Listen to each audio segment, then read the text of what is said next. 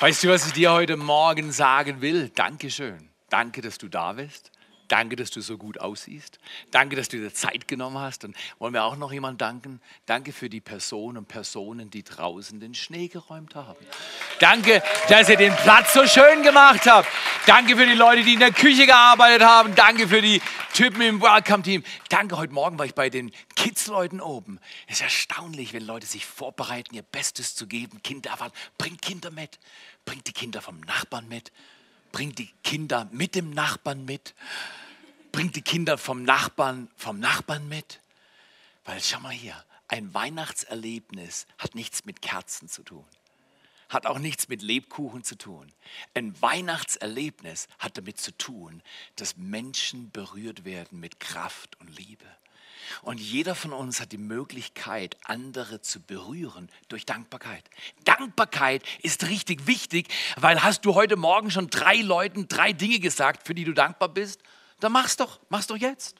Sag mal dem Nachbarn, danke, dass du neben mir sitzt. Es wäre kalt, wenn du nicht da wärst. Genau.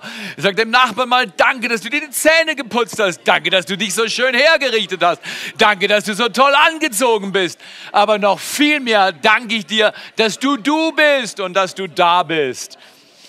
Richtig wichtig ist die Serie, in der wir uns bewegt haben in den letzten Wochen. Viele Dinge sind richtig wichtig. Ich habe angefangen damit, dass wer Gott ehrt, Gott fürchtet, befreit wird von jeder anderen Furcht. Unsere Welt ist in mehr Herausforderung als jemals zuvor. Universalhistoriker warnen davor, dass ein nuklearer Konfliktfall die ganze Erde bedroht und zwar heute mehr als jemals zuvor. Dass disruptive Technologien, sprich Daten, die gespeichert werden über dich und über dich und mich und dich und mich, immer mehr Kontrolle verlagern in eine falsche Richtung. Und man muss sich darüber Gedanken machen, wie geht unsere Welt weiter?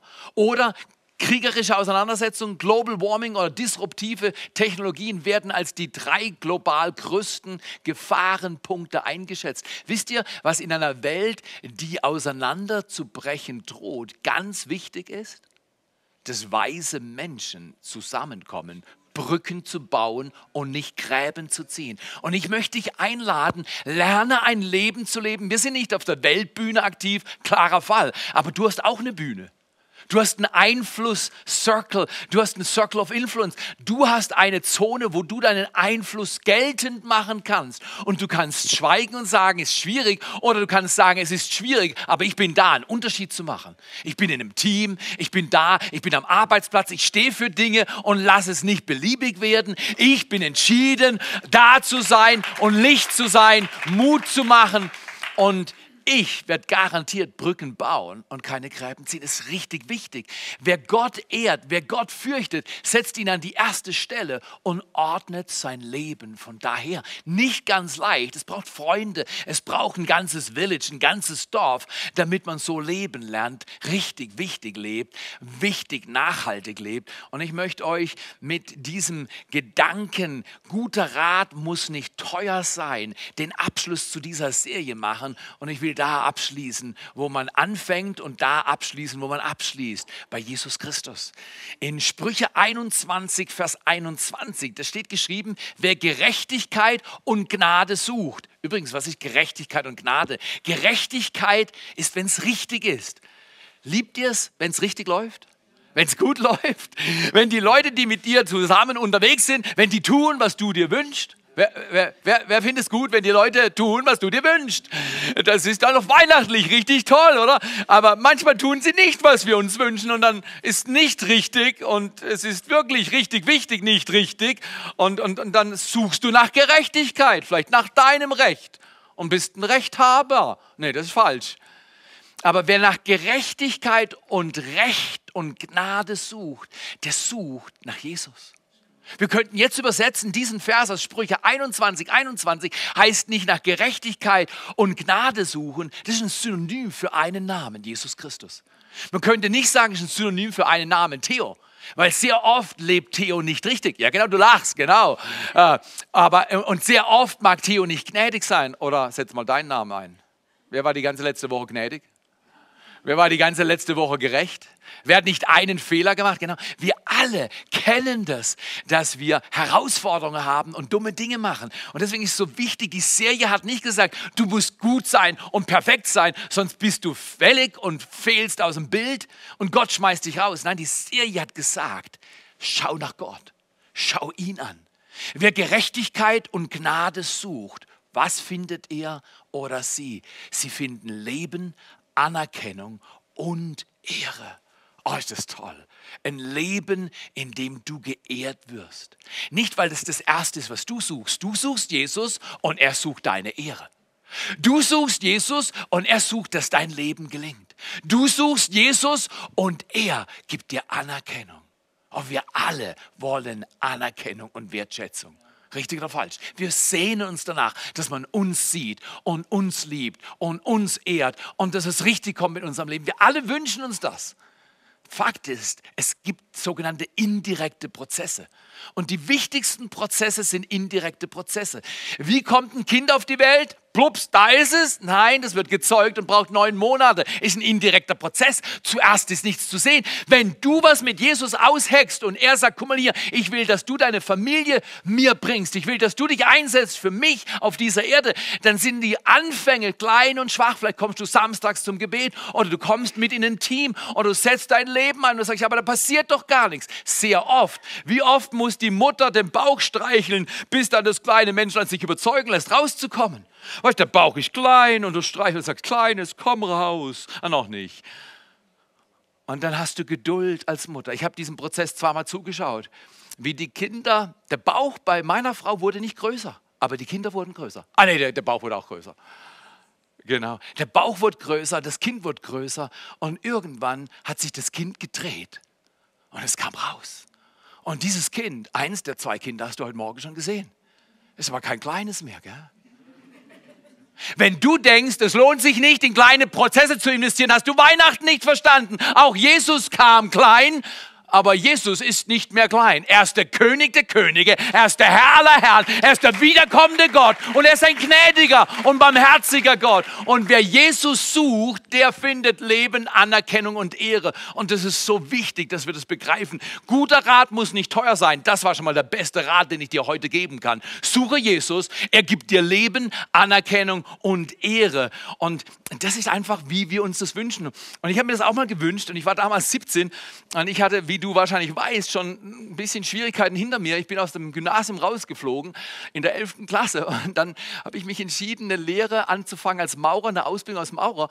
Und dann bin ich aufgestiegen, weil Teil meines dualen Ausbildungsverhältnisses war, ich gehe auf die Baustelle oder ich gehe dorthin, wo Häuser gebaut werden und ich lerne diesen äh, Fachberuf des Hochbaumitarbeiters. Äh, genau. Und ich lerne dann alle möglichen Tätigkeiten und, und ich war auf der Baustelle und ich hatte ein Team und in dem war ich eingebettet und manchmal haben sie mich geliebt und manchmal haben sie mich gehasst. Und, aber ich bin gekommen und ich habe meine Lehre abgeschlossen. Aber der andere Teil war, ich durfte zur Schule gehen. Und Schule war mir verhasst. Aber Berufsschule war der Hammer für mich.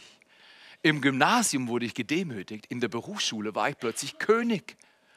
Ich habe früher Vierer, Fünfer und Sechser geschrieben in der Schule. Und in, in der Berufsschule habe ich nur eine Note geschrieben. Immer eins. Die haben mich immer angeschaut und gesagt, Ehemann, wie machst du das? Ja, ich sagte, ja, das mache ich halt. das war der Loser aus der Schule, der war plötzlich besser geworden. Richtig ist, das Niveau im Gymnasium und das Niveau in der Berufsschule war ein bisschen unterschiedlich. Weißt du, was ich meine? Unterschiedlich. Aber es hat mir extrem gut getan, dass ich nicht immer am Losen war, richtig? Wer, wer, wer ist mit mir? Wer ist mit mir? Manchmal haben wir einfach zu viel Matsch in der Fresse.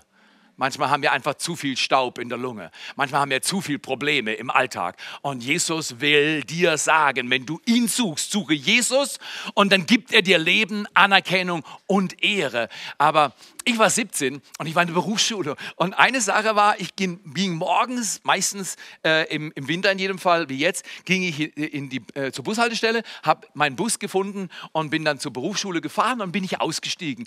Und wie das halt so ist, dann läufst du zur Berufsschule und dann siehst du so ein blondes Girl. Und ich habe die gesehen. Und dann habe ich gedacht, okay, wenn ich aus diesem Bus aussteige, steigt sie meistens auch aus dem Bus aus. Und dann habe ich immer darauf geachtet, weil manchmal war ich zu spät und zu früh, aber ich habe dann immer den gleichen Bus genommen, und, und weil ich wollte sie wieder sehen. Wer versteht, was ich meine? Wer, wer, wer war hier schon mal verliebt? Wer, wer, wer war hier schon mal verliebt? Irgendjemand hier verliebt gewesen? Irgendjemand gerade verliebt? Äh, genau. Äh, wer hat sich schon mal im Kindergarten verliebt? Äh, wer hat sich schon mal in der Schule verliebt? Wer hat sich schon mal in der Ausbildung oder im Studium verliebt? Wer hat sich schon mal bei der Arbeit verliebt?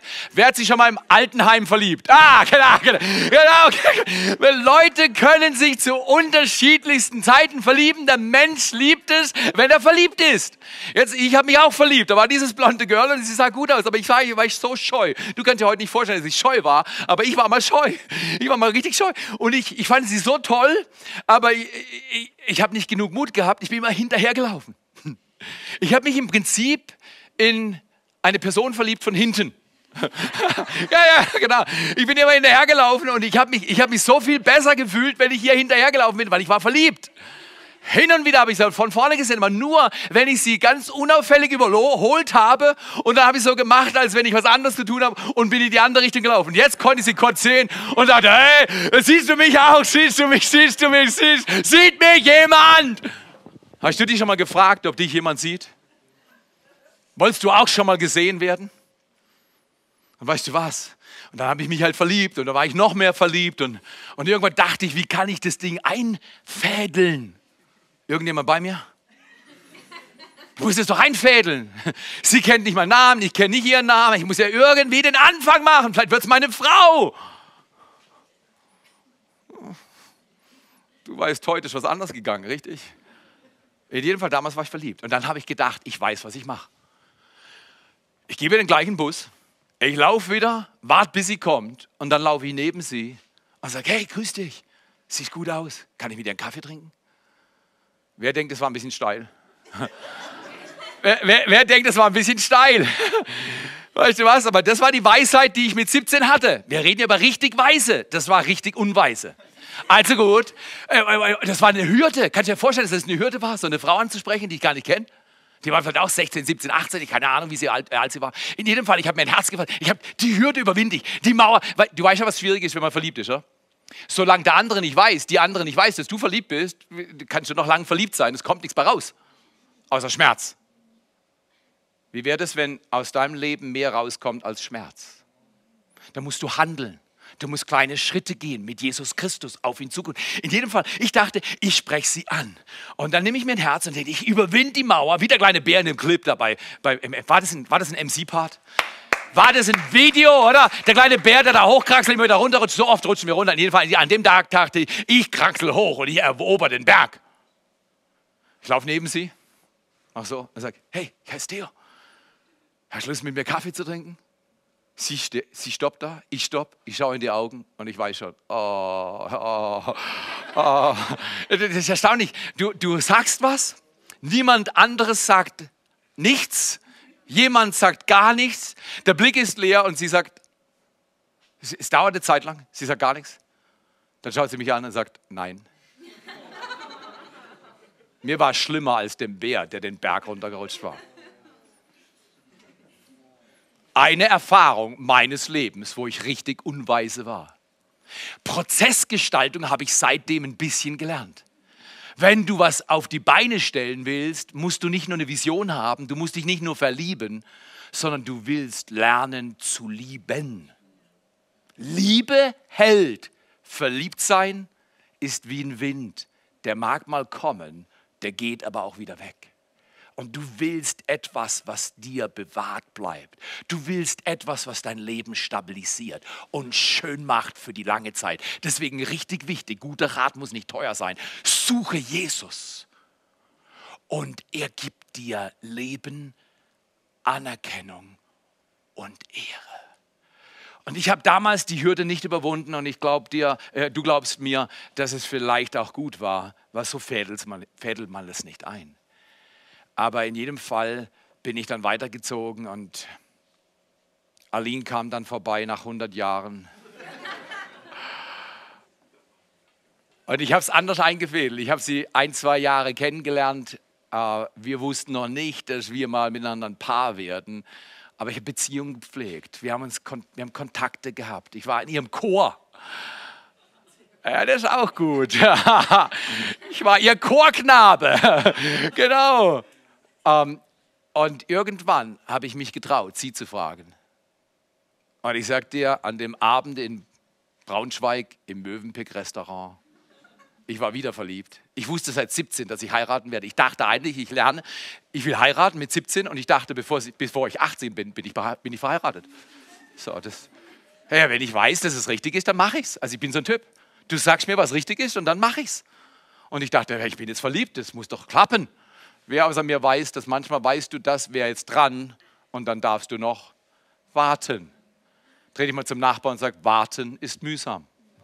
Warten ist manchmal mühsam.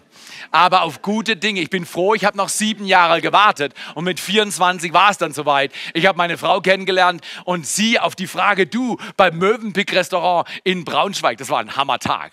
1987 im Mai, das war ein Hammertag. Ich frage sie, Aline, wie geht's dir? Ich meine, wie geht's dir mit mir? und dann sagt Aline, mir geht's gut mit dir. und seitdem geht's uns gut zusammen. Und es ist riesig, wenn du lernst, mit Gott dein Leben zu gestalten. Ich sage nicht, dass es einfach ist. Ich sage auch nicht, dass es schnell geht. Aber wenn du Jesus liebst, kriegst du Leben, Anerkennung und Ehre. Nicht sofort, aber prozesshaft. Gib ihm mal ein Dankeschön. Gib ihm mal eine Ehre. Gib ihm mal deine Begeisterung, dass du mit diesem Jesus wirklich laufen kannst. Und er bringt dir Leben, Anerkennung und Ehre. Und, und du überwindest die Hürden. Und es gibt auch Hürden im Leben mit einem Gott. Es gibt Hürden mit Jesus. Manche Hürden sind ziemlich hoch sogar. Und ich will heute über drei. Guter Rat muss nicht teuer sein. Ich gebe dir ganz guten Rat, den kannst du umsonst nehmen, aber du wirst daraus viel Werthaltiges und Werthaftes schaffen. Erstens, drei Hindernisse, Jesus persönlich kennenzulernen. Das erste Hindernis, Jesus persönlich kennenzulernen, ist das, was ich über mich weiß. Ich wusste, ich bin in einer Familie aufgewachsen, man, man, man wusste, in unserer Familie wusste man, dass die Mutter an Gott glaubt. Die hat darüber geredet. Wenn du an Gott glaubst, rede darüber. Du kannst Glaube nicht privat leben. Glaube ist persönlich, aber nicht privat. Wenn dein Glaube persönlich und privat ist, ist es noch der falsche Glaube. Dein Glaube darf und soll persönlich sein an Jesus Christus, aber er darf nicht privat bleiben. Lass Menschen wissen, meine Mutter hat es schlau angestellt. In unserem Haushalt wusste man, wo meine Mutter steht. Und sie hat uns geholfen, mit Gott nächste Schritte zu gehen. Uns Kids. Und es hat mir geholfen. Aber ich wusste, dass es Gott gibt. Aber wer weiß außer mir heute, dass es durchaus leicht ist, etwas über Gott zu wissen und dabei Gott nicht zu kennen. Wow, ist es leicht. Ich weiß was über ihn. Ich weiß, was gut wäre, aber ich tue das Falsche. Weil eine Beziehung ist das, was dir Kraft gibt, dann zu tun, was du weißt, was richtig ist. Nicht das Wissen, ich sollte freundlich sein, ich sollte gerecht sein, ich sollte liebevoll sein und geduldig sein. Wer von uns weiß alles möglich, was wir sollten? Natürlich, wir wissen viel, aber vieles kommt nicht im Alltag an. Und deswegen die erste Hürde ist, was du über dich weißt, was ich über mich weiß. Und ich weiß, ich war ein Versager. Mensch, habe ich schon Schrott gebaut, schon als Teenager, was ich für Sachen zustande gebracht habe. Es ist erstaunlich. Von meinem Versagen war ich immer überzeugt, aber ich konnte nicht richtig glauben, dass Gott mich liebt mit meinem Versagen. Und hör mal heute zu. Da, wo du jetzt bist, da, wo ich heute bin, liebt Gott dich persönlich. Dein Berg ist nicht zu hoch für ihn. Dein Lebensberg, deine Lebensversagenssituation, deine Umstände, deine Krankheit, deine Herausforderung, dein Problem, was wirklich eine Gelegenheit ist, kein Fluch, eine Gelegenheit für Gott, ist eigentlich ein Freund. Weil Jesus nützt immer Gelegenheiten, da ist ein verpackter Segen drin. Und der Berg ist nicht zu hoch. Was du über dich weißt, ist dein Versagen. Aber Gott sagt heute zu dir, was in Sprüche 24, Vers 16 steht. Der Gerechte fällt siebenmal, aber er steht wieder auf. Stehe wieder auf. Die Gottlosen stürzen nieder ins Unglück. Du stehst wieder auf. Wenn du siebenmal stürzt, was machst du? Ich stehe wieder. Wenn du siebenmal stürzt, was machst du? Ich stehe wieder auf. Wenn du siebenmal stürzt, was machst du? Du stehst wieder auf. Wir machen manchmal Fehler. Wir tun dumme Dinge, bleib aber nicht dabei. Suche Jesus und er wird dir Leben, Anerkennung und Ehre geben. Erstens, die Hürde ist, ich weiß was über mich und wir sind manchmal frustriert über uns. Und ich sagte dir, ähm, gestern Morgen, äh, ich hatte ein Seminar, den ganzen Tag bin schon früh im Dunkeln aufgestanden und stellte fest, ich habe keinen Sprit in der Kiste, also runter zur Tankstelle. Unten an der Tankstelle ist ein anderes Auto. Morgens um diese Zeit im Dunkeln haben sich andere Leute hin verirrt und dann stehe ich so, gebe meine Karte rein und dann denke ich, ah ja, ist zu früh, was von Jesus zu erzählen. Er hat das auch schon gedacht. Ist zu früh, ist noch zu kalt, es ist noch, es ist, zu peinlich, ich bin mir nicht sicher, kennt die Leute nicht. Warum soll ich jetzt was erzählen? Ich, ich, ich werde regelrecht liebevoll bedrängt vom Heiligen Geist. Theo, mach deine Klappe auf. Und dann stehe ich hier, ich habe gerade meinen Pin reingetürkt und meine Karte wieder rausgeholt, für meine Tanksäule freigegeben. Und dann sage ich, wissen Sie was? Und du weißt schon, was kommt. Ich bin Pfarrer. Und die lachen dann immer. Die, die lachen immer. Die, die, die, manche sagen, das sehe ich nicht aus. Dann sage ich, wie sieht ein Pfarrer aus? Ich habe doch eine weiße Weste. habe ich nicht. Ohne Jesus hätte ich eine verschmierte Weste. Aber ich bin Pfarrer. Und jetzt gucken Sie mich richtig an. Und du musst erzählen, unser Pfarrer sagt immer. Das kannst du sagen. Und jetzt schauen Sie dich an. Weil die haben heute noch keinen getroffen, der sagt, unser Pfarrer sagt immer. Das ist entsetzlich langweilig, wenn du nicht so strahlen würdest. Und es passt da nicht zusammen. Und jetzt wollen sie was wissen. Und in jedem Fall, ich, ich bin Pfarrer und ich sage Leuten immer einen Satz. Und sie, sie schaut mich so an. Raus damit. Raus damit. Ich habe mein Wort zum Samstag noch nicht. Und dann sage ich hier, glauben Sie nicht an Gott. Bis Sie spüren, dass er an Sie glaubt und an der Tankstelle, wo immer du bist, wo immer du dich für Jesus verwendest, verwendet er sich für dich. Wenn du dich für ihn verwendest, er verwendet sich für dich. Wer kommt besser bei weg, du oder er? Ich glaube, wir. Und deswegen, dann haben wir kurz gesprochen, habe sie eingeladen, hey, Weihnachtsmusical oder dein Handy ist hoffentlich auch geladen, immer was dabei, immer was in der Tasche. Und dann sind wir da gegangen. In jedem Fall, ich will dir ja von meinem Versagen erzählen. Und jetzt mache ich weiter. Und ich fahre wieder in Richtung Königsfeld, weil da halte ich das Seminar. Und jetzt sehe ich im Dunkeln, immer noch stockdunkel, ich hatte meine Karte in die Mittelkonsole gelegt, samt dem Beleg. Und du weißt, ich bin ja von meiner Mutter so erzogen, sei ordentlich, mach's richtig. Und, und jetzt, jetzt, jetzt denke ich, äh, ich mache die Karte wieder ins Portemonnaie. Und dann schaue ich so zwei, drei Kurven geradeaus und, und kommt kein Auto, im Dunkeln siehst du es. Und jetzt fange ich an, die Karte reinzustecken, aber ich wollte jetzt auch noch den Beleg reinstecken. Was passiert, wenn du deine Karte reinsteckst beim Autofahren und den Beleg reinsteckst beim Autofahren? Ich war vor auf der richtigen Spur, ich schaue hoch und ich, mich trifft der Schlag. Plötzlich bin ich auf der anderen Spur und ich bin in der Kurve und ich wusste, ich muss ganz schnell was tun, damit ich nicht die Böschung runterfahre. Was ich nicht wusste, ist, kurz zuvor muss der Streusalzwagen gefahren sein und das Zeugs war noch granulatartig. Raureif war drauf, Eis, Schnee, granulatartiges Salz, abgefahrene, aber noch legitime Winterreifen, vorne nagelneue, klebrige Winterreifen. Ich lenk ein und ich merke schon, beim, schon beim Lenken, hier gibt es eine Überraschung. Ich lenke ein.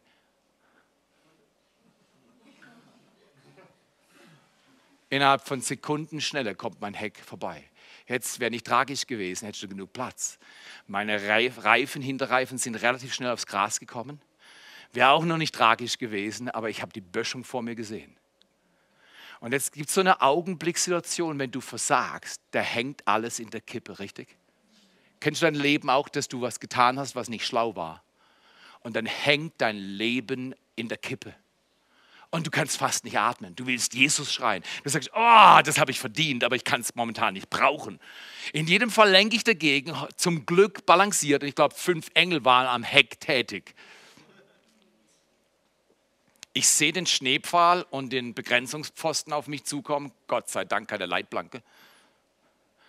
Und ich denke, ich treffe dich nicht. Ich, du längst, ich treffe dich nicht, ich treffe dich nicht.